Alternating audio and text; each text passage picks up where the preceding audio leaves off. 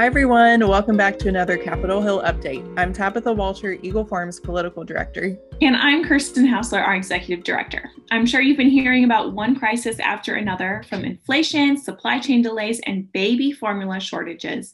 These are issues that are affecting every one of us. But one crisis has really defined the, Biden administration from its beginning.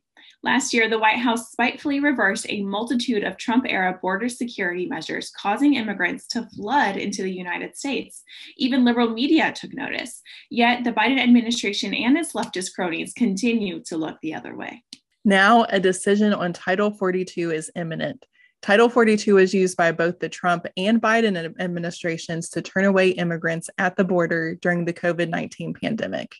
The White House announced their plan to end the restriction on May 23rd, but 24 states sued over concerns that the high number of immigrants who could possibly come with health problems would inflict financial burdens on the states.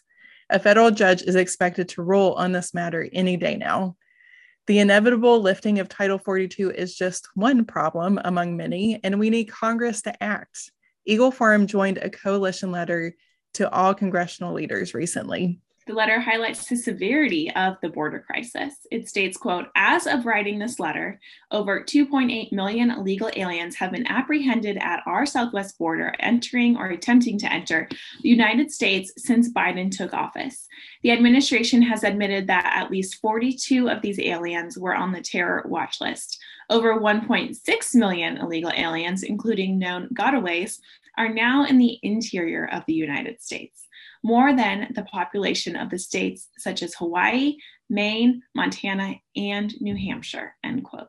In 2022 alone, ICE apprehended 321 gang members and 146 sex offenders. Just five months into this year, these instances are set to top last year's numbers with apprehensions of 348 gang members and 488 sex offenders. Eagle Forum and the signers of the letter call on Congress to unite behind flagship legislation and details each of the policies. Measures like excluding amnesty, reforming the asylum system, enforcing the Remain in Mexico program, and increasing resources to complete the border wall and bolster immigration and custom enforcement services are just a few of the requests. The last point is a call to reverse Arizona versus United States, which is a Supreme Court ruling in 2012 that usurped the state of Arizona's attempt to enact their own immigration laws. Overruling this decision would return power back to the states to protect their communities and resources. You can see the entire letter and list of requests on our website. While this is not a comprehensive list of needed policies, it is a good start.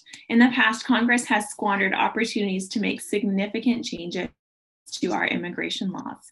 But now is the time to take this charge seriously. Eagle Forum has consistently put pressure on our elected officials to act on the crisis at the border and will hold them accountable for their votes.